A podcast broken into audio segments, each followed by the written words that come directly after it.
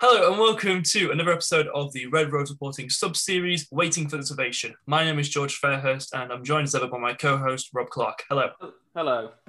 Now, you might be noticing this episode was not released a week ago when it was meant to be, and that is down to the fact we had a wonderful technical error where we recorded a lovely hour-long discussion involving um, discussions on Keir Starmer's leadership, um, perhaps what bed sheets Conor Dockwra has, who knows. But then we discovered that the recording had become corrupted, like in many ways, some of the politicians we follow on this. Um, I decided to reenact the historic thing that Michael Bates did in the House of Lords, where he offered to resign for being late to a meeting. Um, unfortunately, my resignation was not accepted, and you stuck with me still as the main host. So I will now turn to Rob. Hello. Um, we are again joined by Alistair, who's come back very kindly to talk to us. Uh, and we, of course, are joined by Connor, uh, Conor Dockwra. There we go. I forgot his second name for a second, despite having known him for several years. Conor Dockwra. So thank you very much, both of you, for coming back. It's lovely to have you uh, with us, as ever. It's some very enlightened takes. Sadly, we missed from the from the last re- recording due to the tragic technical glitch, which was no one's fault at all. And George has to remember this because he is actually very upset about it. I'm telling Well, him. you know, you know, it could be possibly me. Who knows? It's, Does it's that no- mean was- I need to stop my resigned Jeff campaign? Yes, it does. Yeah. I'm, I'm very sorry to say that you do, but it was no one's fault, and we're uh, we all rejected George's resignation immediately, except for Connor, who was asleep. So It's true. we'll we'll move, we'll move straight on to the first question, uh, because I can see uh, that George very quickly wants to get away from the fact that this is all his fault. Um, it is so it's it's clear from the recent YouGov poll and the Survation poll and from all of the trends that we have seen that we're in the midst of a, of a vaccine bounce, i.e., the Tories are finally getting their act together. So you know, in a way, and the vaccine's coming out, and people are happy about this, so they're more likely to support the government. Um, but are there any other factors in play, or is it just the vaccine bounce? Have people allowed themselves to kind of ignore the fact that the Tories have been quite inept over the rest of the pandemic because the vaccine's coming out? And we will go to Conor Dockwra first, please.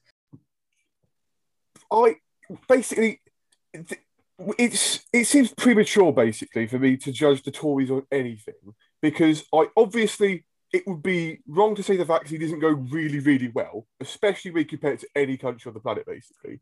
But I think we're still a bit too early in it to really try and draw any political conclusion from that. I think the public is still going to take some time to recalibrate where they think we're at, as opposed to, or sorry, in respect to how we're dealing with COVID, because you know, sure the vaccine's going well, but that hasn't really affected uh, infection rates yet. That's certainly not affected death rates yet, because obviously, as we all know, those are staggered a couple of weeks behind. You know, whatever action is taken now, there's still going to be the infection rates, the death rates from a few weeks ago coming through in the actual data.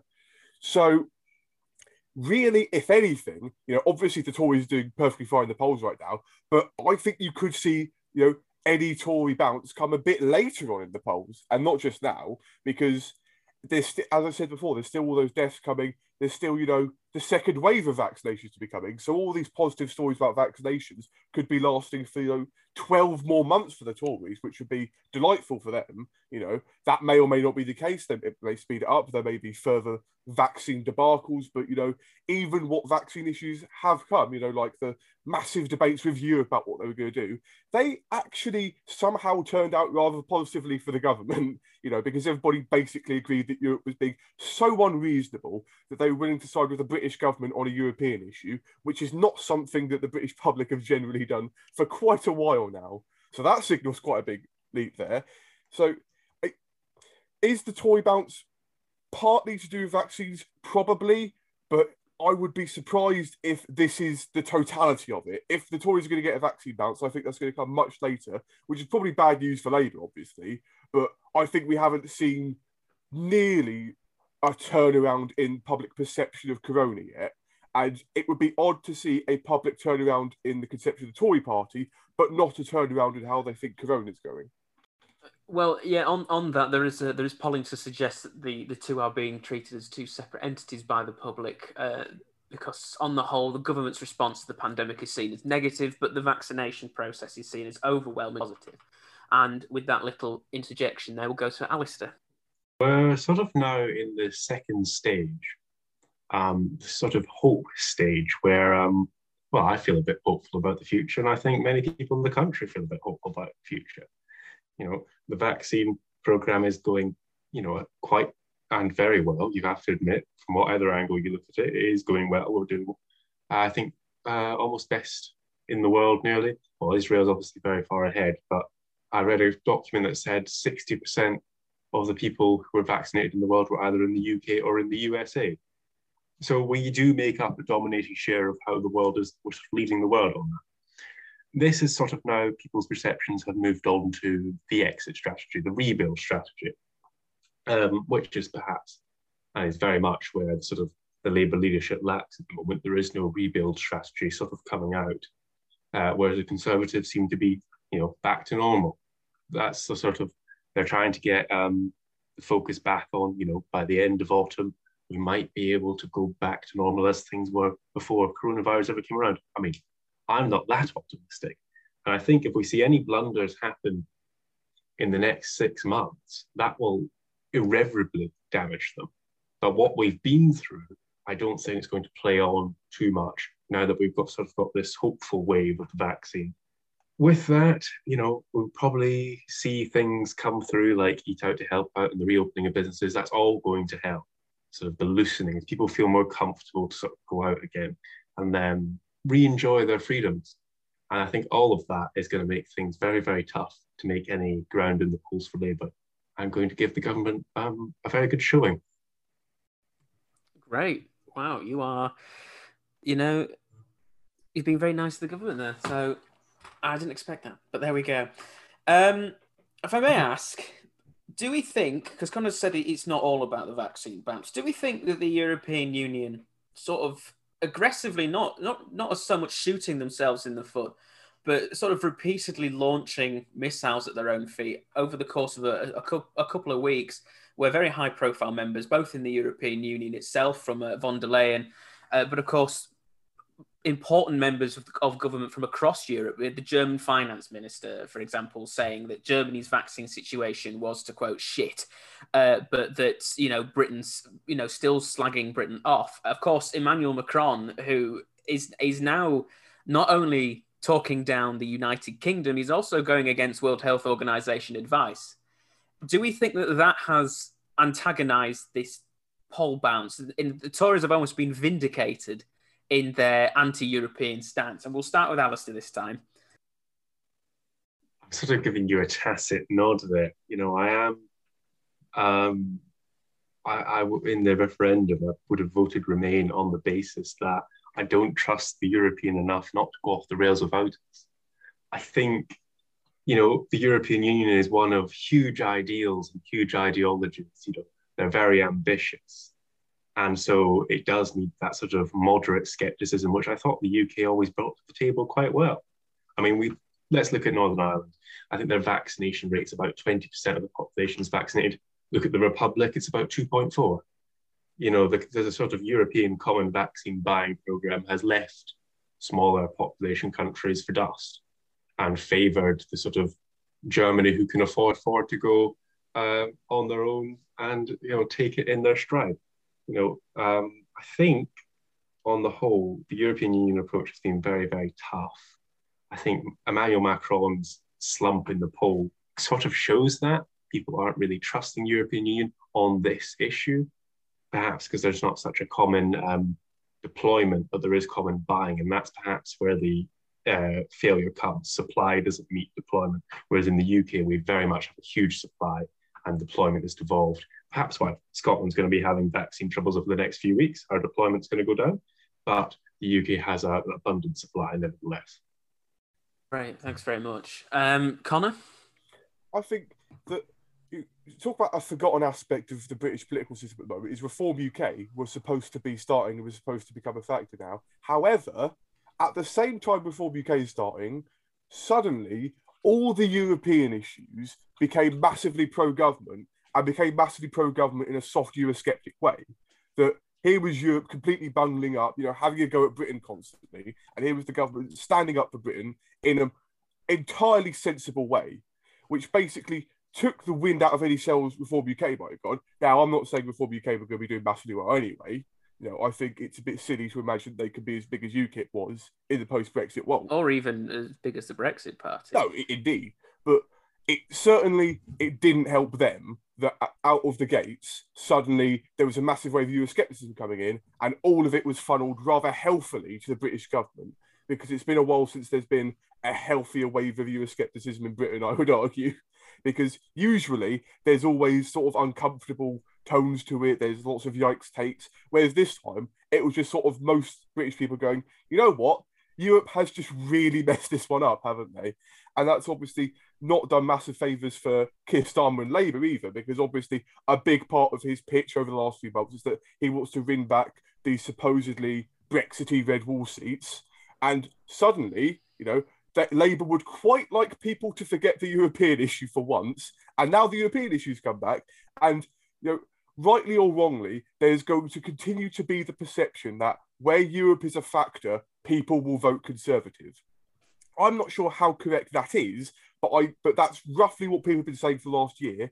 I imagine that's what they're thinking at Labour HQ, and they're not going to be completely happy with this idea that you know Europe has become this big topic of conversation again, right at the time where they're trying desperately to get any lead in the polls they can.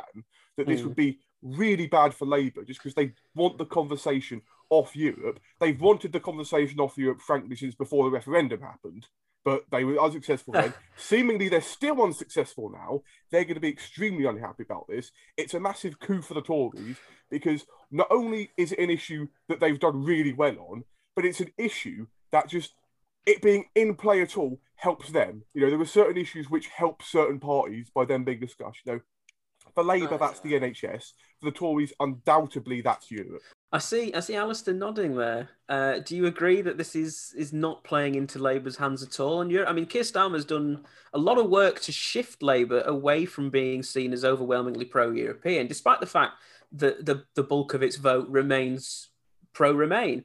So, do you think that this is an issue that is overwhelmingly against Labour? I would have hoped, and I think the leadership is sort of thinking on the same lines here, that with the word Brexit would be buried and we could talk about something else, such as international trade. That's the word that would replace Brexit. it would be about looking and being this altruistic nation across the seas. But then again, we're dragged into the sort of toils of Europe. And I think people are fed up in that way. And they see the decisiveness of the Conservatives as something that can deal with Europe's nonsense. Whereas Labour is a bit more sort of um, hesitant. Yeah yes, it's a bit more nuanced perhaps, which isn't as decisive as people would like to be on this issue. And um, well, that's the problem with referendums. They create a divide, and there's no time for healing. Mm, great, George. I'm going to ask you. What do you think?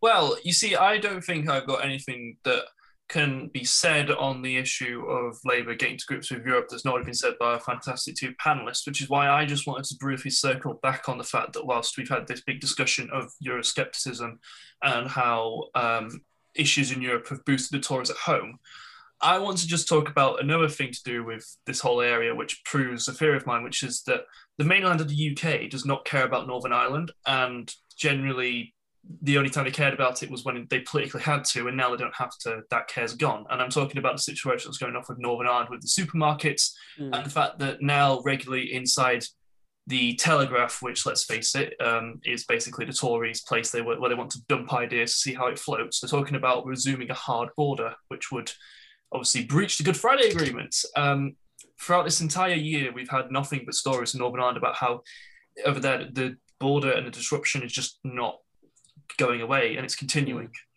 And surprisingly, despite how much, you know, it was talks about the soft border and the hard border and what have you during the run to trade talks, the fact this is all going off now has just been completely ignored by the I don't want to use the phrase political class because that makes me sound like Darren Grimes, but um, that's probably the only word I can But you know, it's right. It's the right term, I think. Uh, Northern Ireland has been overwhelmingly forgotten. I think everyone on this panel will agree. Uh, so I'm not going to ask that question because I, I, think the consensus is that Northern Ireland has well and truly been shafted, and I'm sure the DUP are looking at themselves and thinking, "What the hell were we doing?" The question is therefore a little bit more hypothetical. Do we think that this situation would have been the same if Theresa May was prime minister? Had she had she survived this long, do you think Northern Ireland would be as scuppered as it is now? Because she she seemed to put an awful lot of effort into trying to keep Northern Ireland sort of protected. Is this a Tory-wide issue or is it Johnsonite Tories that have left let, let Northern Ireland down? does, does anyone have an answer? Because I'm still in the stage of trying to imagine a world where Theresa May made it beyond June 2019.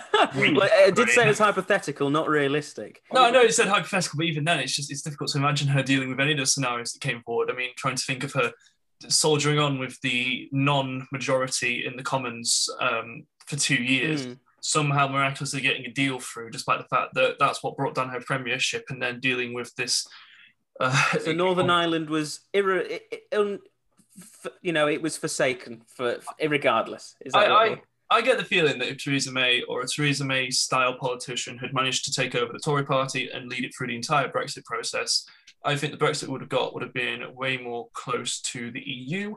It would be such a less focus on international Britain, despite the fact there'd be some rhetoric behind it. Um, we'd have the international trade department still, but I don't think it'd be like Liz Truss's operation right now, where she's literally just running around signing trade deals left, right, and centre. I, I think it'd be a much more um, a kind of nod to the, the, the notion of the idea rather than an actual mm. thing. Because I reckon the deal we would have got, and then also the subsequent trade deal would have meant we'd be much closer in terms of like customs and regulations, and we would have gone out of our way to really concede to the EU, so that the uh, question of the border would have been a lot better handled. So I do think that this is the result of kind of the Johnsonite wing of the Tory party being in charge. I think if we'd had whatever few Theresa Mayite type. Mayites, yeah. yeah, Mayites. That's what we. I don't think there are any left at all now. I don't, if they, if they, if they, don't know if they well, were. Theresa May's still an MP.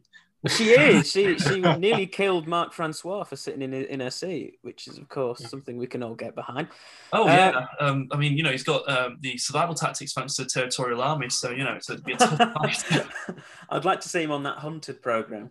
No, um, Con- Connor, mate, you're very very keen to see if he could work make his way out the building at the start. To be honest, oh, Connor, I, I, you, you've been very quiet. Would you like to go?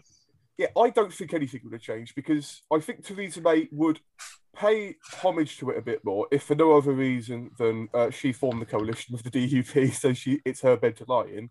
But the, the issue with the Irish border isn't so much a political issue as it is a physical issue. That you can only have an alignment of the border that's in the Irish Sea or in the island of Ireland.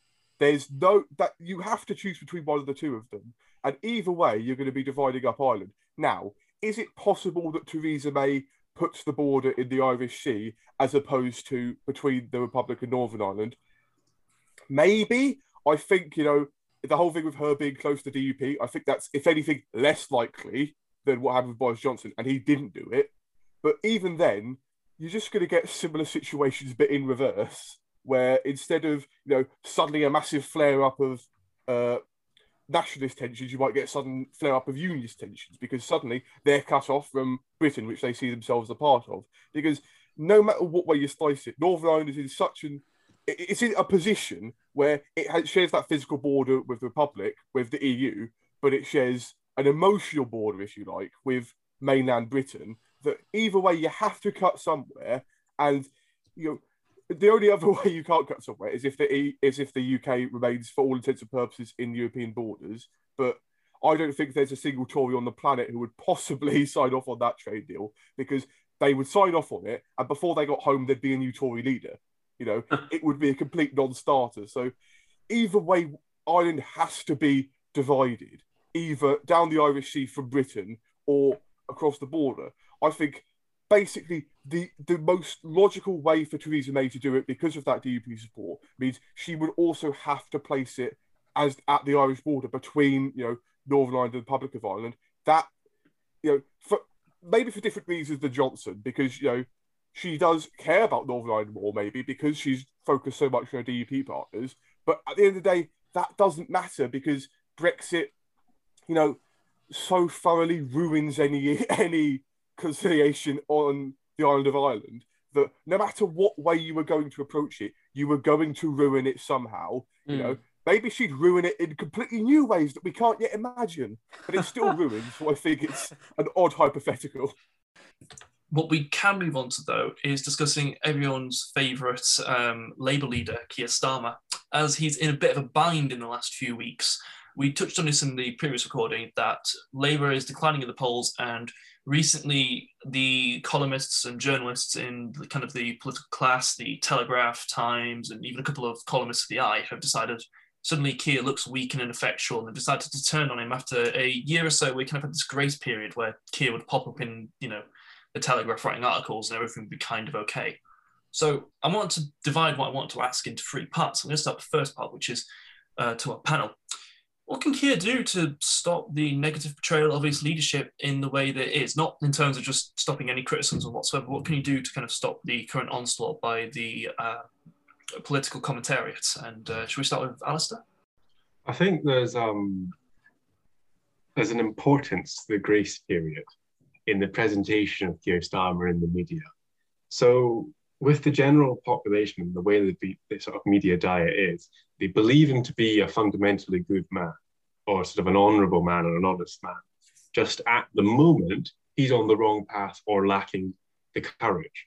So it's not an, uh, sort of an ingrained problem for Keir. He can move off it and people will see it as genuine. So this is sort of more of a sort of a flaring up of old problems for Keir in mm. that he doesn't seem to represent a sort of a forward policy initiative. And I think that's kind of because we're going to be developing policy for the post-COVID world. Um, but that's very difficult. I think the big thing will be the budget, which we sort of tried to dissect in the last recording. I'm not trying to sort of repace my steps there, but if he can get something out there and have Anneliese Dodds hitting big, having himself hitting big, and becoming these build, big, bold figures in the public imagination, then he will be able to turn back that tide and combat bad um, stories against himself. Okay, so you're, you're going down the route. Basically, we just need some good, honest policy being put out there, which we have to believe that in the next week or so we're going to start getting. So, hurrah! Um, Connor, what's your take? I mean, Keir Starmer's problem is that you know you can debate to the, till the end of days, you know, the efficacy of Boris Johnson labelling him Captain Hindsight, you know, and maybe it's you know complete nonsense. Maybe there's some thought to it, but the problem is there's a lot of people that Keir Starmer wants to vote for him are people that also believe in the Captain Hindsight slander. Well, I call it slander. maybe you think it's slander, maybe you think it's perfectly valid. You know, previous comments I've made on this podcast might lead you to think I lean one way or the other. But whatever way you put it, there is a perception around Keir Starmer that he is not a leading figure. That in a way, in a different kind of way to Jeremy Corbyn, certainly, but Jeremy Corbyn was willing to go out and say things. They were not usually very good things, but he was willing to go out and stake his claim on causes. You know, and often he would be the first person to go out there. For good reason, he was the first person to go out and try and argue these cases, but he would do it. Whereas Keir Starmer is seen predominantly by politicos as a following figure. And you know, what doesn't help is stuff like before he was leader, you know, the thing people knew Keir Starmer for was that he was Shadow Secretary of State for leading the European Union. He was pro-Remain. Suddenly he takes over. Now Labour have done a 180 shift against, you know, pro-Europeans, and this is doesn't help for, for the perception either. Where just Keir Starmer seems to follow where Keir Starmer thinks not even where Keir Starmer thinks. Keir Starmer is just doing what most people agree that a Labour leader vaguely needs to do. He doesn't seem to be putting forward his own agenda. Now, maybe putting forward a whole bunch of policy will help if it's like groundbreaking new policy that he's going to present with such vigor and it's going to change the way we think of like these policies and these institutions. But I speculate that it's basically going to be a bunch of vaguely left of centre solutions that most people will go, wow, that sounds vaguely sensible, and I definitely vote for it. But I have no reason to particularly change my opinions on anything over it. You know, Keir Starmer doesn't strike me as the kind of person that is willing to stake Labour out on potentially controversial ground in order to present real radical policy solutions. Which, if anything, there's a bit of a, just a quick counter thing to that well, she might be against the idea of Keir Starmer doing that as a person. would you see it perhaps in the realms of possibility that he takes some of the more out there performers in the shadow cabinet, such as Lisa Nandy, and performs almost a Clement Attlee routine of getting his um, cabinet members to do the staking out for him almost? I mean, yeah, that would be a perfectly valid thing to do as long as he like associates himself with them, because mm. then you sort of put all the political fallout on them and take all the political grace for yourself, which is not a thing the shadow cabinet would probably like very much, but would probably work. Just the, the idea in my mind, Keir Starmer needs to stake himself out more. That he is viewed, you know, and this isn't necessarily a bad thing in the abstract. Keir Starmer is viewed as the safe, sensible, moderate, you know, fluffy, warm choice, which Keir Starmer wants to be in my mind. That Keir Starmer wants to be this person that everyone can look at and go, you know what, he probably could lead the country, but he's not done anything to make anybody go, I should leave what I'm doing to support him. He's not a rouser upper. He's a consensus guy, which is which is a different approach and can work, but it would work against sort of like a 2019 Boris Johnson that was ludicrously unpopular, not the modern Boris Johnson that somehow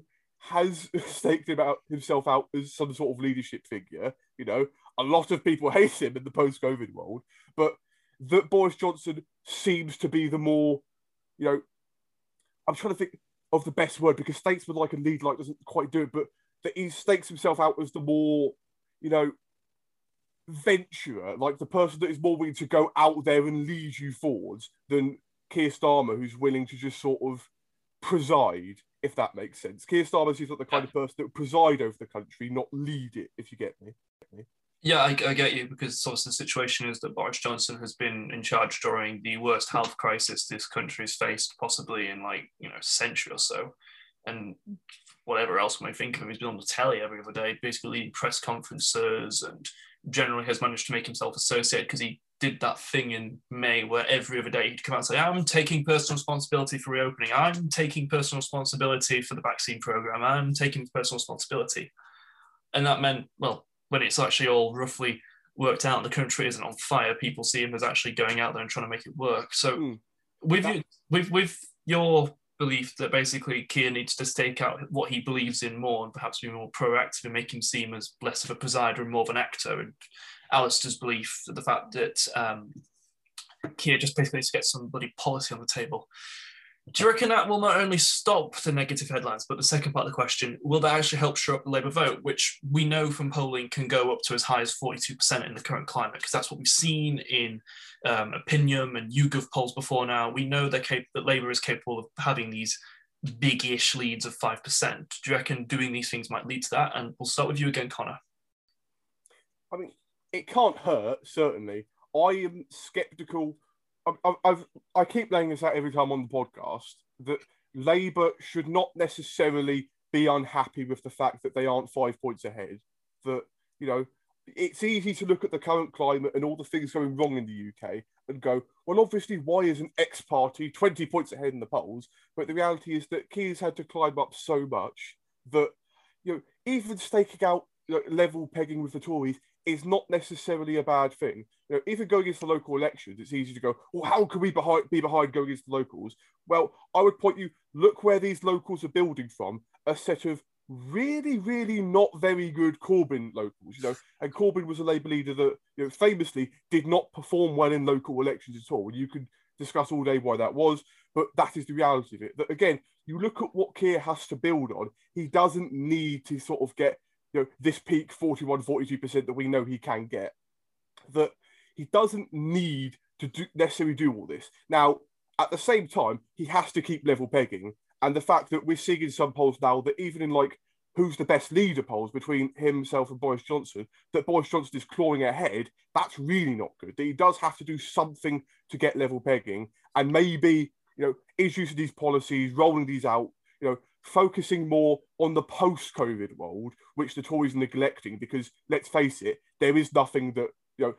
I, well, I would argue you could argue. I'm sure Conservatives disagree with me on this, but there is nothing that a Conservative Party can offer to radically, you know, deal with the post-COVID world. That this is something that a Social Democratic Labour Party is much better equipped to deal with than a party that is, you know, literally conservative that doesn't want to see change. That rolling this out, especially as people are starting to look to the future, like Alistair said earlier, as they're starting to see hope, it's building on that and trying to present your vision of what the post-COVID Britain could be. That continuing to focus on the virus, which you should do obviously because he's dealing with the opposition, but focusing so much solely on it is not for anyone's good. Because at the end of the day, even when you know he says sensible things, it's stuff that the government ends up having to do in two weeks anyway. So all it basically sounds like in retrospect is that Keir Starmer and the government have said the same thing but at different points, which isn't necessarily the best thing for to hear from a leader of the opposition. That there is very good ground to be staked out in the future that Keir Starmer, you know, perhaps this built into the Captain Hindsight perception, is not going into. He's very much a ad hoc politician.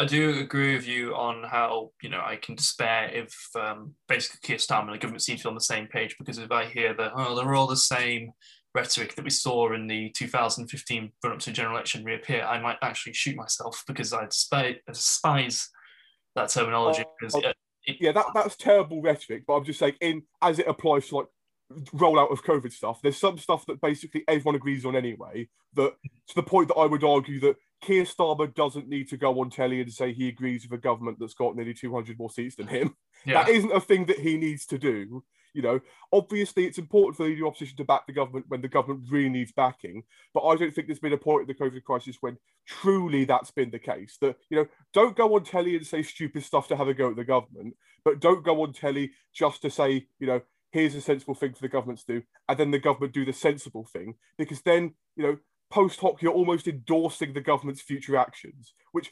obviously, in truth, that's Keir Starmer just saying, no, do this now. Why the hell aren't you doing this? But it's not good for Keir to have a clip of Keir Starmer saying, here's what Boris Johnson should do, and then Boris Johnson doing it. And they go, Keir Starmer clearly agrees with me. Why vote for Keir Starmer? You know, don't get that clip out there.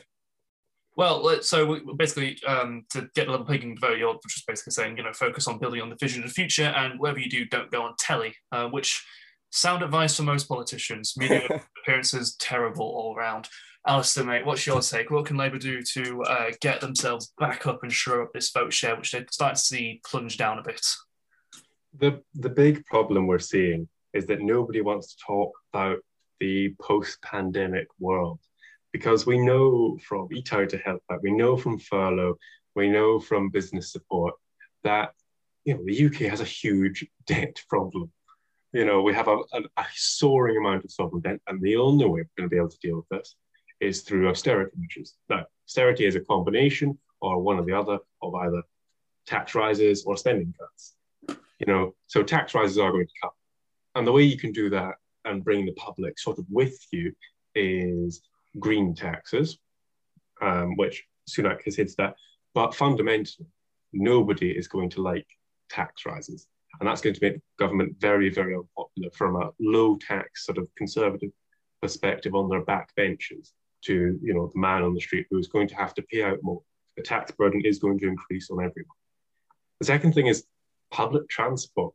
We talk about a green recovery, but we need to radically rethink public transport people the confidence in going on a bus or going on the tube or going in a taxi is just going to be rock bottom. You know, people might walk, people might cycle, but sales of second-hand cars, the most polluting type of cars that we really have, because they're old engines, are through the roof. There's something like a, a million of them have been bought since start of the pandemic in Britain. So we need to radically rethink how we can make public transport safe and give people confidence. I think that's where we need to, as a Labour Party concentrate on how we get the deficit down and get the finances under control, and rebuild the economy through proper spending, and mm. then two, public transport. I mean, it seems like such a small thing, but that way of shifting towards a green economy is so reliant on, but it is just not hygienic enough for people anymore. And as a nation, we have become so much more conscious of hygiene. So you're basic suggestion for how Keir Starmer could help build up the vote share back is to basically radically think about the post-COVID world and then also combine that with an agenda of green, which broadly the public is in consensus of that we need to be doing more of, whilst also looking through the optic of transport, because that basically affects everyone. It's like how Corbyn was ridiculed for talking about buses in that 1 p.m. Pew session in 2018, but actually that broke through to a lot of people. And very briefly, Labour started to do well in the polls again because it seemed like he was understanding the needs of the people. So, um, ironically enough, again, both of you seem to have gone for roughly the same thing. Of to get back up in the polls, Labour needs to basically step up its policy game, get better at communication, and actually showing the vision they've got for you know the future. So that comes then to the third part of the question, which is what can Keir do to stave off a leadership challenge? Because I'm not going to lie, what started off as a joke in January is worryingly becoming like an actual thing. Because obviously, um, during the last week, in between the failed attempts at recording and this one, during the last session, I, I asked as a joke question, you know, uh, who who would you like to see challenge Keir start for leadership of the Labour Party? And then lo and behold, two days later, the Huffington Post comes out showing that Richard Burgon is um, spearheading a call from the left of the party to have a special conference to talk about how Keir is running the party and how democracy needs to be restored. The Forde inquiry into racism within the Labour Party has been delayed, which shows some horrific abuse towards Diane Abbott, which does nothing but inflame tensions with the party along factional lines, meaning that I genuinely think we might see some kind of attempt against Keir, regardless of what happens in this election. So, what, what can Keir do to stop the very silly thing of having something to deal with another internal election. And I'm going to turn to the Liberal Democrat on the panel, Connor. I mean, last time I said that in the unfortunately botched recording, last time I said that this wouldn't necessarily actually be the worst thing for Keir Starmer. That really having Richard Burgon of all people get up on a stage and talk about how bad you are might be the best thing that Keir Starmer could possibly do for his media campaign. You know, this is uh, this is a figure that even within Labour circles is not that widely respected. You know, and you can cite anything you want, but also the fact that you know his deputy leadership campaign did not exactly you know go as well as he'd planned. He is you know in the popular perception is even worse. You know that Richard Burgon is for a lot of people one of the reasons, or represents one of the reasons that they did not vote for Labour in 2019. They haven't voted Labour maybe in the better part of a decade That to have Richard Burgon get up on stage and talk about how Keir Starmer is everything that he hates about the modern Labour Party might get a lot of former Labour Party people going, hang on a minute, maybe Keir Starmer is the type of Labour person that I actually used to vote for, that I could get behind. You know, obviously, that's not going to work for everyone. You know, Labour do basically still want left wing voters, and you could look at like Green Party polling now and pull that up. And you know, he here you see left wing people are abandoning the party, but I don't think there's ever been a single example of like the left wing vote actually staying out of Labour for an election. You know, we always see sort of in midterm polling that parties like the Greens do do much, much better. You know, you can look at the Greens now, how they're even polling above my own party, the Lib Dems, and this happens fairly regularly. And every time people are surprised by it, I think mostly because it's always nice to have a little bit of Lib Dem bashing from a lot of people. But it is a fairly regular occurrence at points in midterm, just have the Greens come along and get lots of polling. But guess what? Usually that left wing vote returns. That you know, maybe if if the leadership challenge spiraled out of control and more people came forward, so it became a general leadership battle, that would be terrible. but if it's literally just Richard Burgon the left, I don't think that would be a bad thing at all. You know, this has done marvelous things for parties in the past to have the extreme wing come forward, try and challenge you, and then just show, look, I'm not them.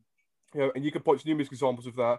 You know, even in even in like election campaigns where parties were seen to be doomed, like to use an American example, in the 1948 election, Harry Truman and the Democrats were supposed to be doomed. Then both the far right and far left split off from the Democrats, and suddenly he won.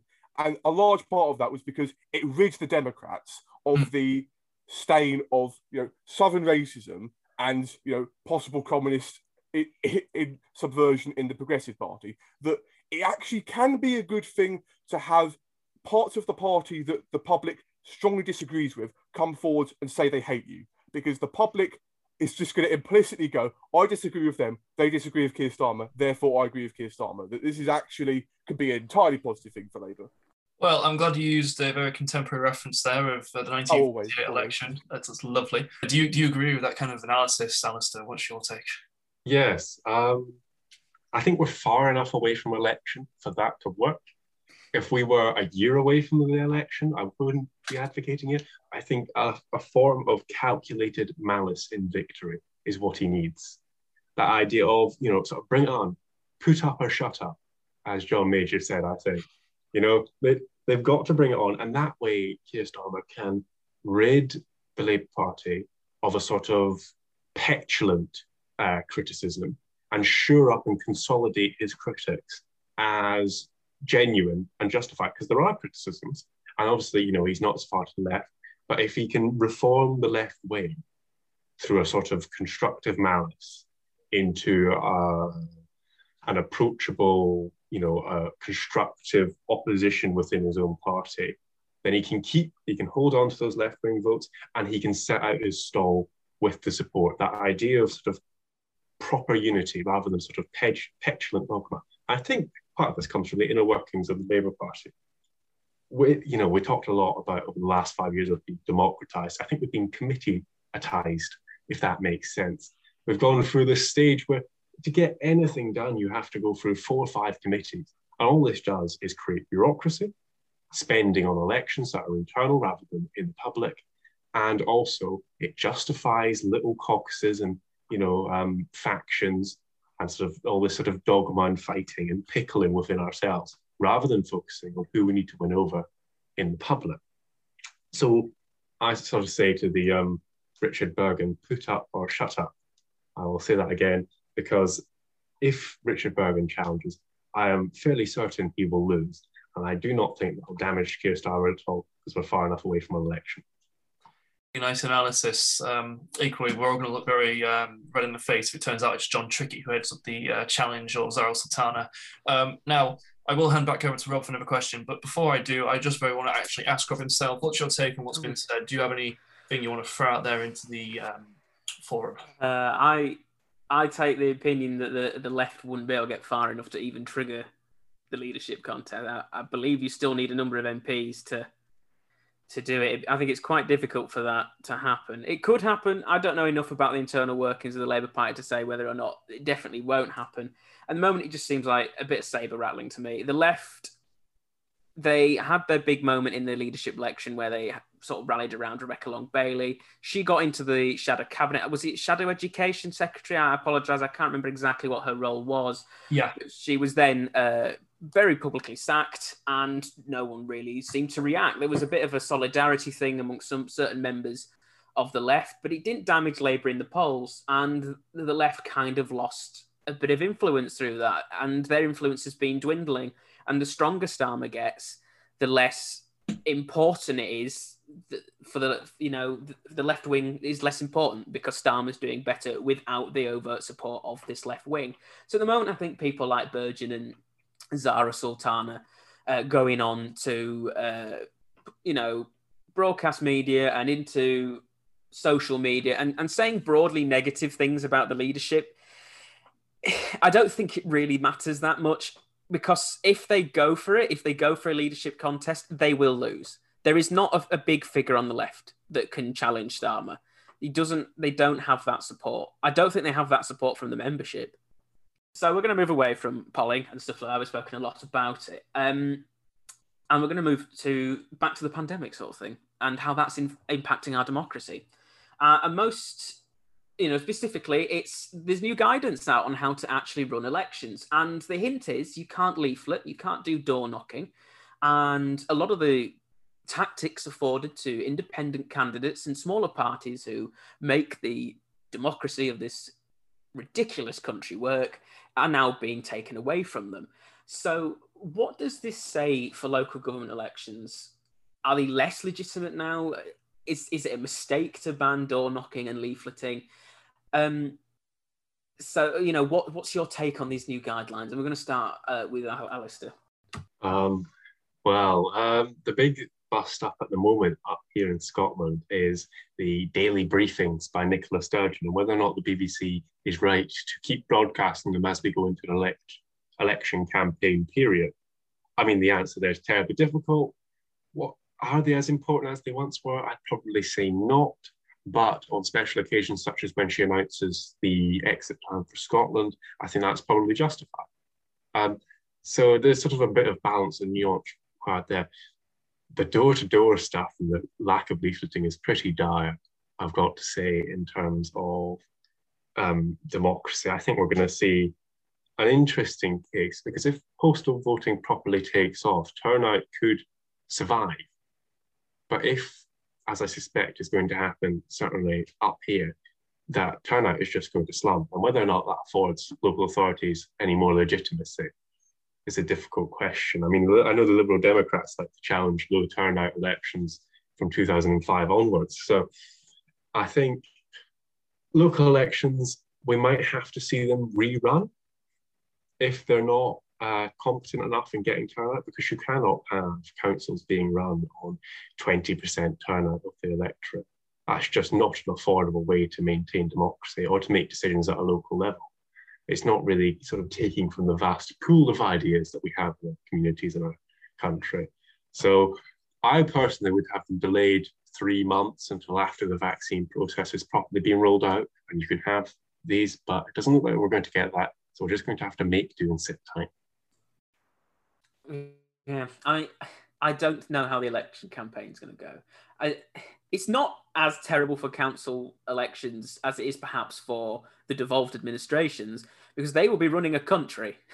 It's it's bad enough that people, you know, in Kirklees, Kirklees say gets what thirty percent of the vote come May the sixth. Gets thirty percent of the vote, and Kirklees is then being run by only you know people who've been chosen by thirty percent of the electorate. That's bad enough. Kirklees is a fairly big area. I think it's one of the largest, if not the largest, metropolitan council area in the country or something along those lines. But if that situation is replicated in the Welsh Senate elections or in the Holyrood elections, you'll have a country being run off off of the the mandate given to them by you know 20 to 40 percent of of the electorate. And it's very risky. It's very risky. That's quite interesting if i can just jump in. What you said uh, being 40 percent i'll remind um, i don't know if you're aware in 2011 the snp got their first majority on a 46% turnout turnout in scottish parliament elections are appalling at the last election, I believe it was 56%, which is you know a bit up. And in 2007, I believe it was something like 52. So if we need to get, I mean, postal voting is meant to bounce up um, uh, turnout, but there's no automatic registration, so I don't think that's going to happen. If anything, it's going to slightly survive. But in Scotland, I, I, would, I would be surprised if it gets over 50%. And then again, the legitimacy of the mandate there is under question. That's a very difficult um, point. Very, I'm a bit. I don't really know what to ask. Sorry. I know what I want to ask is, is how does it impact the legitimacy in Scotland? That's what I want to ask. Is it seen? Is is Holyrood seen as a legitimate body? And I know that probably sounds a very stupid question, but please answer it anyway. Yeah. Yes. People, on the whole, see it as this, as as a parliament that has the right to govern but people don't necessarily see it as a parliament that is governing with any relevance or interest to their lives, as it were. I think partly that's because we've had this sort of subcontract austerity idea, which is, oh, the Scottish Parliament's not responsible for any of that. It's been imposed from Westminster. And that's sort of part of the SNP campaigning technique. But in terms of what the Scottish Parliament has in terms of relevance to people's daily lives, it's pretty poor. And particularly with young people, they don't. Young people do not turn out to vote in the Scottish Parliament elections. Well, in most elections, but particularly in the Scottish Parliament elections, and then the older generation as well, who didn't have the Scottish Parliament for most of life, and perhaps some of them don't um, recognise it as legitimate. Mm. You know, but does it affect people's understanding and sort of its right to make decisions? No. But does that um, then give mandate for some of the bigger, more ambitious ideas? For example, the SNP have never managed to outdo the unionist vote in the referendum. So that mm. 2.1 million figure who voted no has never voted for, you know, the SNP have never got over, I think, a million point two five uh, votes. So they've never been anywhere near that and yet they'll claim it's a mandate for an independent mm. So, in terms of the big ambitious ideas, the constitutional reform, I'd say low turnout does contribute yeah. to a delegitimizing of that. If we move on as well, because that was fascinating, but we talk, we do, we do love a chat about Scotland on this uh, on this podcast. Yes, that is uh, that seems to be the the way we're going. We obviously didn't get last year's local elections, and I believe there's obviously been an awful lot of by elections uh, that would, in theory, have been called since up and down the country. In Scotland, they've still been carrying on. In England and uh, Wales, I believe it's going to be absolute hell because there's going to be an awful lot of seats going up.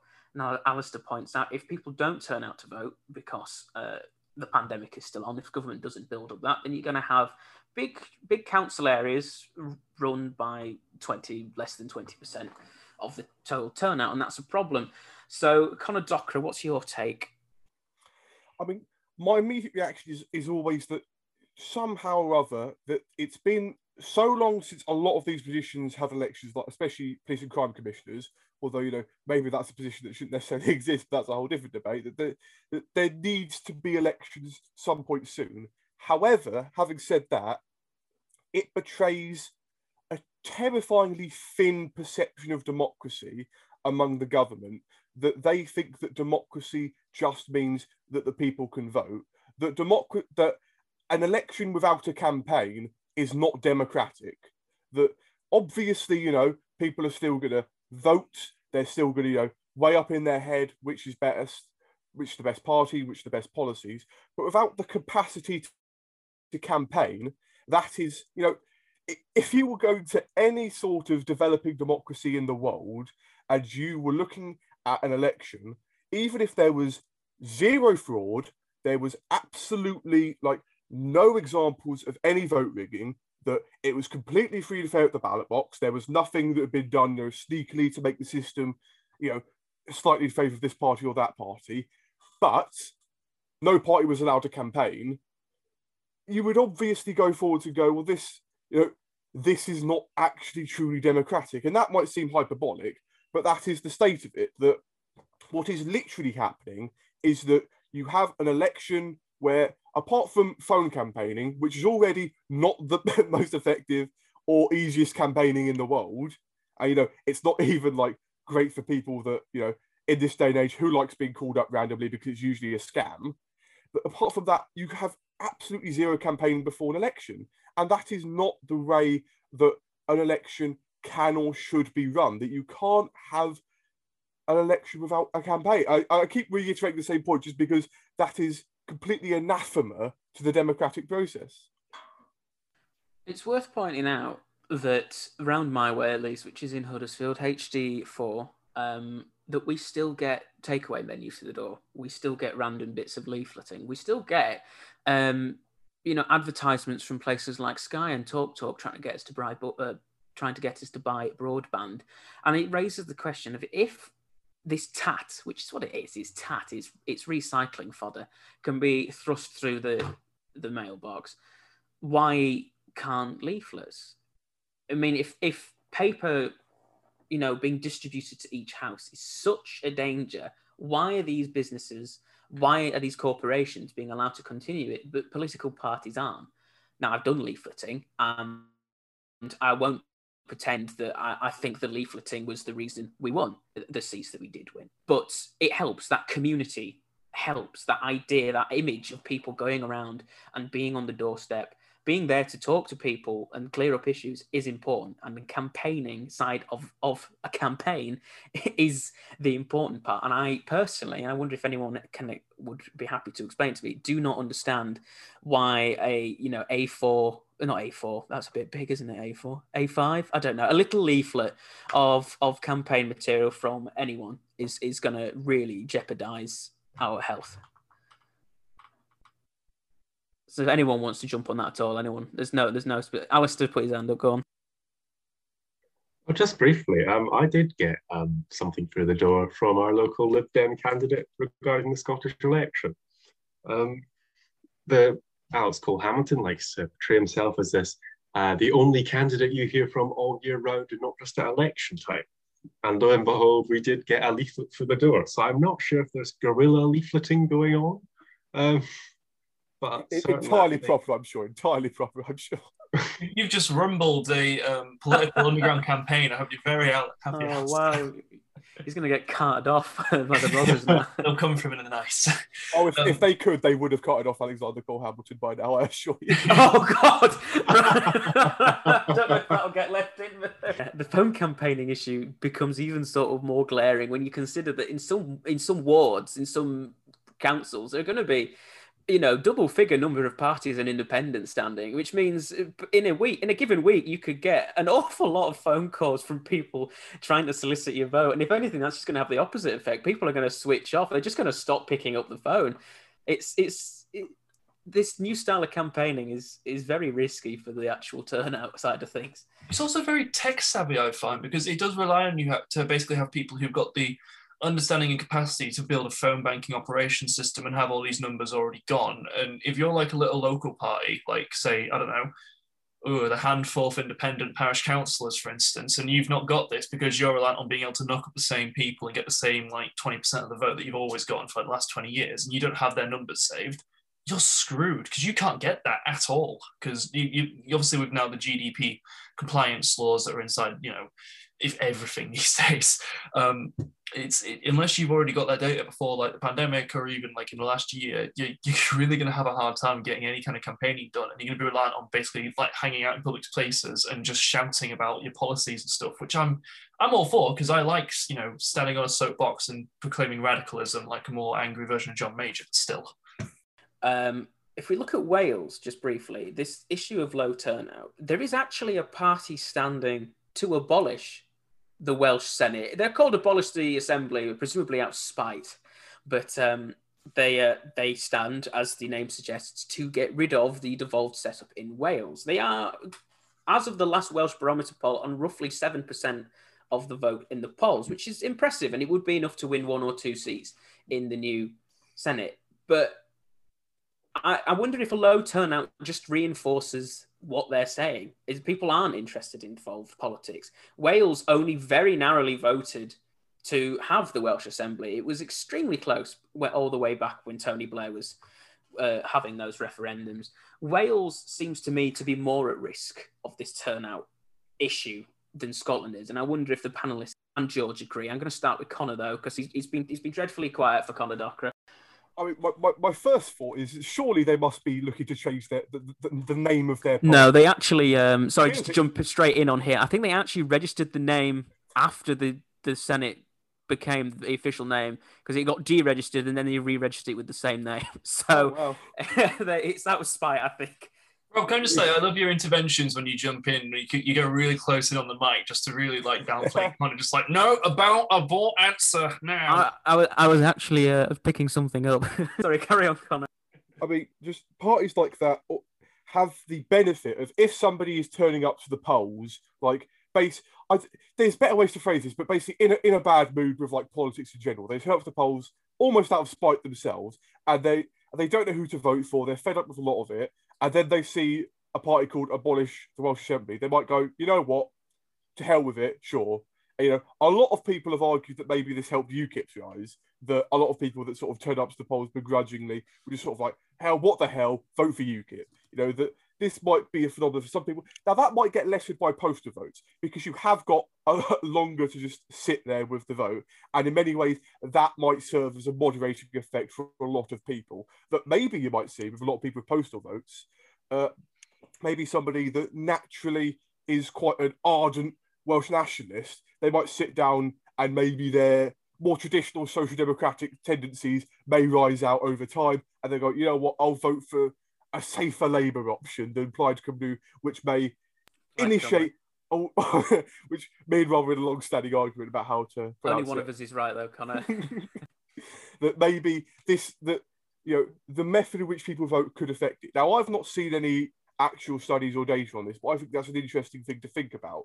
That in a pandemic world where people could be voting by post, maybe this does affect voting behaviour. That people are less likely to vote for perceived radical options in, you know, an era where they could just sit out, sit down with their ballot for maybe a few days and then come to a decision.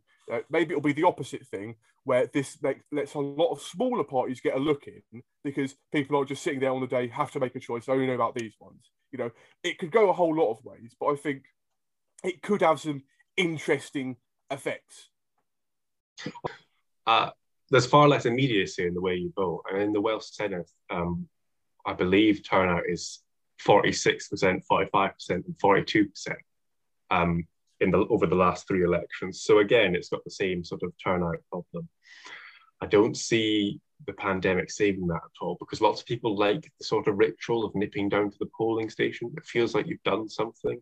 Oh, you've been productive. You've gone out to the polling station. We're sitting inside in your house and taking a, putting an X in the box and then chucking it in the pile to go out with the post. You know, it's it's not quite the same.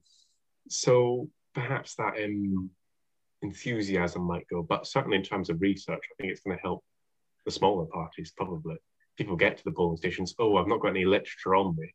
Um, well, they sounded vaguely good on the television last night. X in the box, off you go. Don't have to think. It might actually help smaller parties. I think so. Really? Oh, that's very interesting.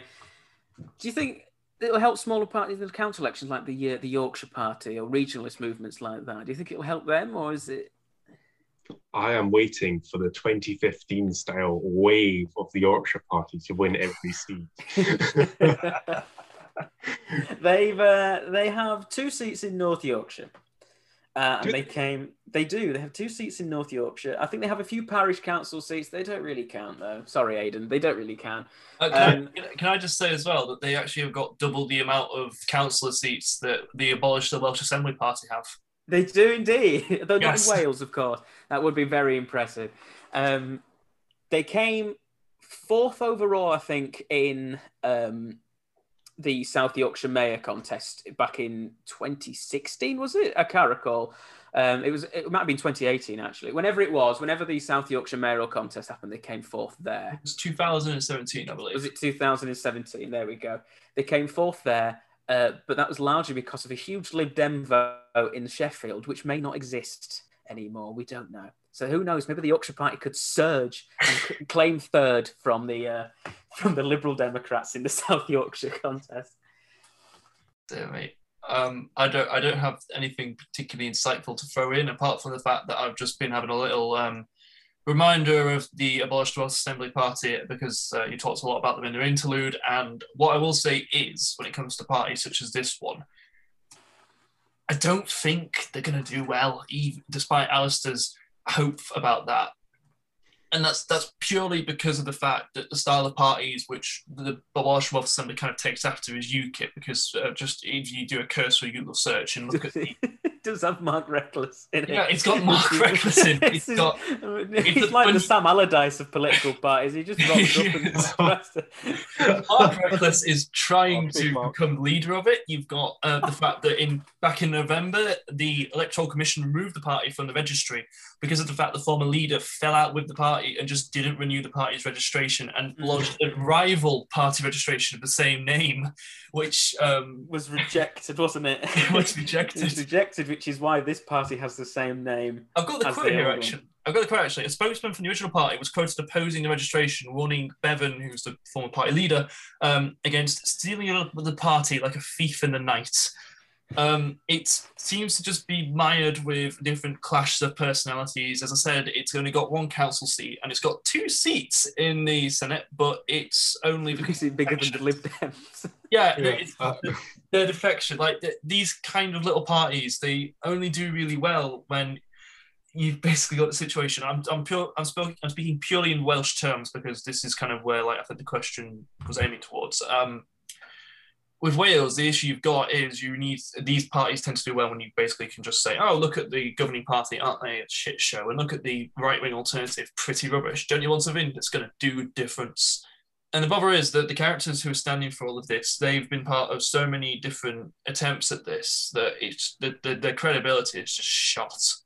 Like it, it, it's kind of like how um, I'm trying to think of a appropriate comparison. I think that would be Chuka Umunna, who um, by the end of 2019 had started off a Labour MP, became a independent MP, became part of Change UK, and then became a Liberal Democrat, all in the span of like what five months. And he was a political joke by the end of it. And to be honest, I kind of see that's where little parties like this, they're heading if they're made up of these kind of defectors. I can't speak for the Yorkshire Party, mostly because they don't really enter on my radar. Um, oof, but, for the Yorkshire Party. Oof for the Yorkshire Party. Um, but I, I, that's all I've really got to say on this. Just uh, say about Wales is it seems Wales that kind of right wing populism seems to do much better in Wales, which is how I think the abolished the Welsh Assembly have ended up on seven percent, because the, there has been that vacuum since UKIP collapsed, looking for someone to take up that anti-establishment role within Welsh politics. I don't think the, I don't know how well Brexit Party ever did. I know they came first in the EU elections in Wales. I don't know on the polling side of things for the Senate how well they did. I think it was roughly around the 15% mark, sort of almost exactly sucking up the UKIP vote as it is. Reform UK hasn't done that yet. And Abolish the Welsh Assembly seems to have filled in the gap for now. So it will remain to see how that interaction works. Also, we must remember that the Welsh Conservatives are going through a bit of a thing right now because they've gone through another leader who resigned after Oh, yeah. if, if we all remember that, because you know that happened To exactly. be honest, I forget the Welsh Conservatives have a leader. I just call them the Welsh Conservatives.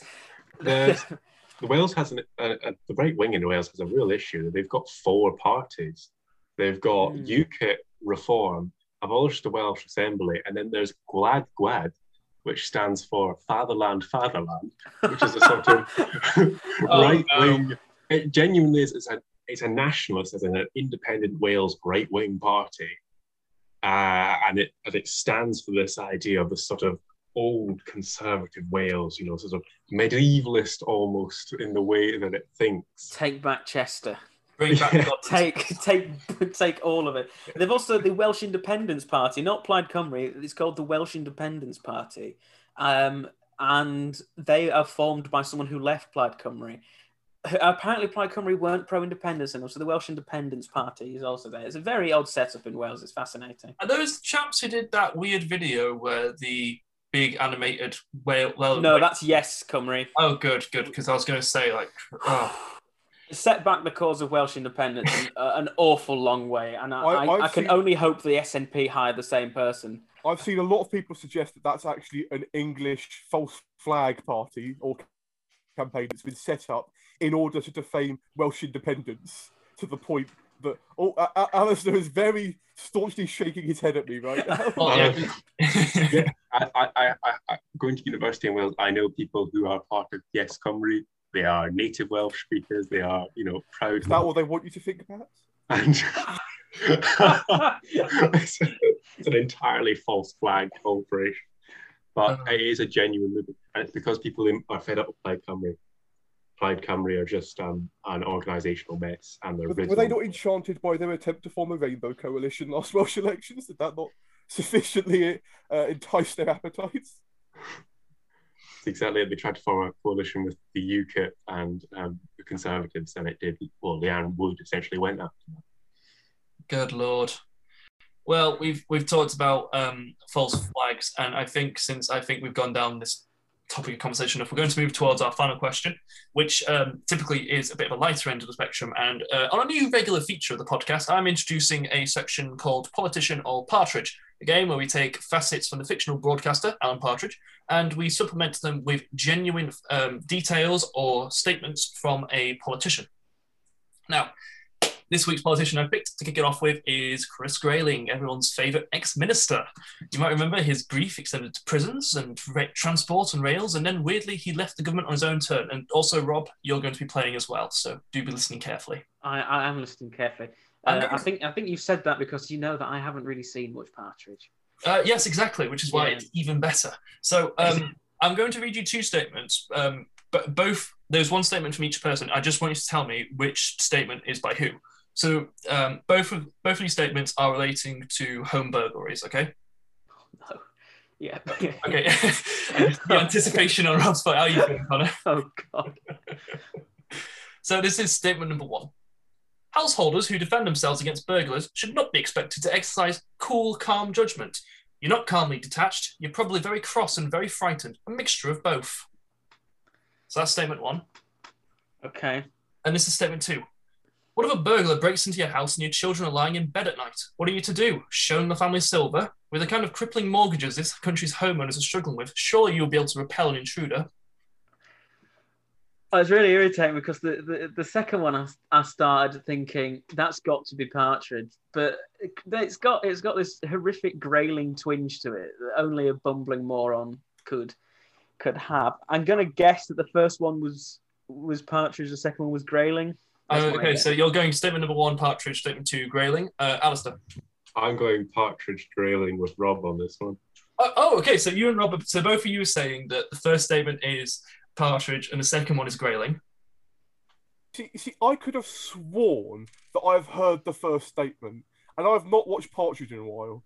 Like, I, I, I if, if you if you, if you put me if you put me in court, I would be like, uh, yes, this is a thing I've heard Chris Grayling say. okay, so all of you are saying that statement number one is Partridge. No, I'm saying statement number one's Chris Grayling. Okay, so you're saying number one is Chris Grayling and number two is Partridge. It must be. Well, I am pleased to say, Connor, that you're bang right, and that Yes! statement number one, What? statement number one was delivered in the House of Commons in 2012. oh my I goodness. knew I remembered it. I knew I remembered it. and section and the second one is a section from um, I Partridge, which uh, we need to talk about Alan, where he's talking about Michael's uh, obsession with guns, and I've left off the final sentence, which is just aim low. The law should say.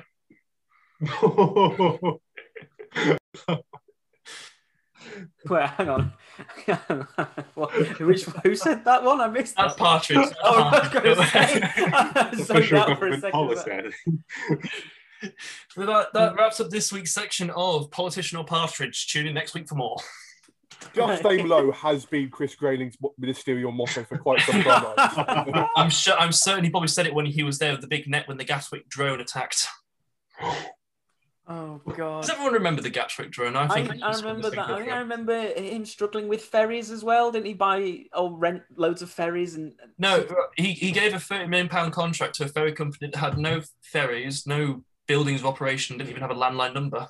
their their terms operational and conditions was a been very low. Chinese restaurant, wasn't it, or something like that? It was the rest. It was the terms. and- 132 million pounds.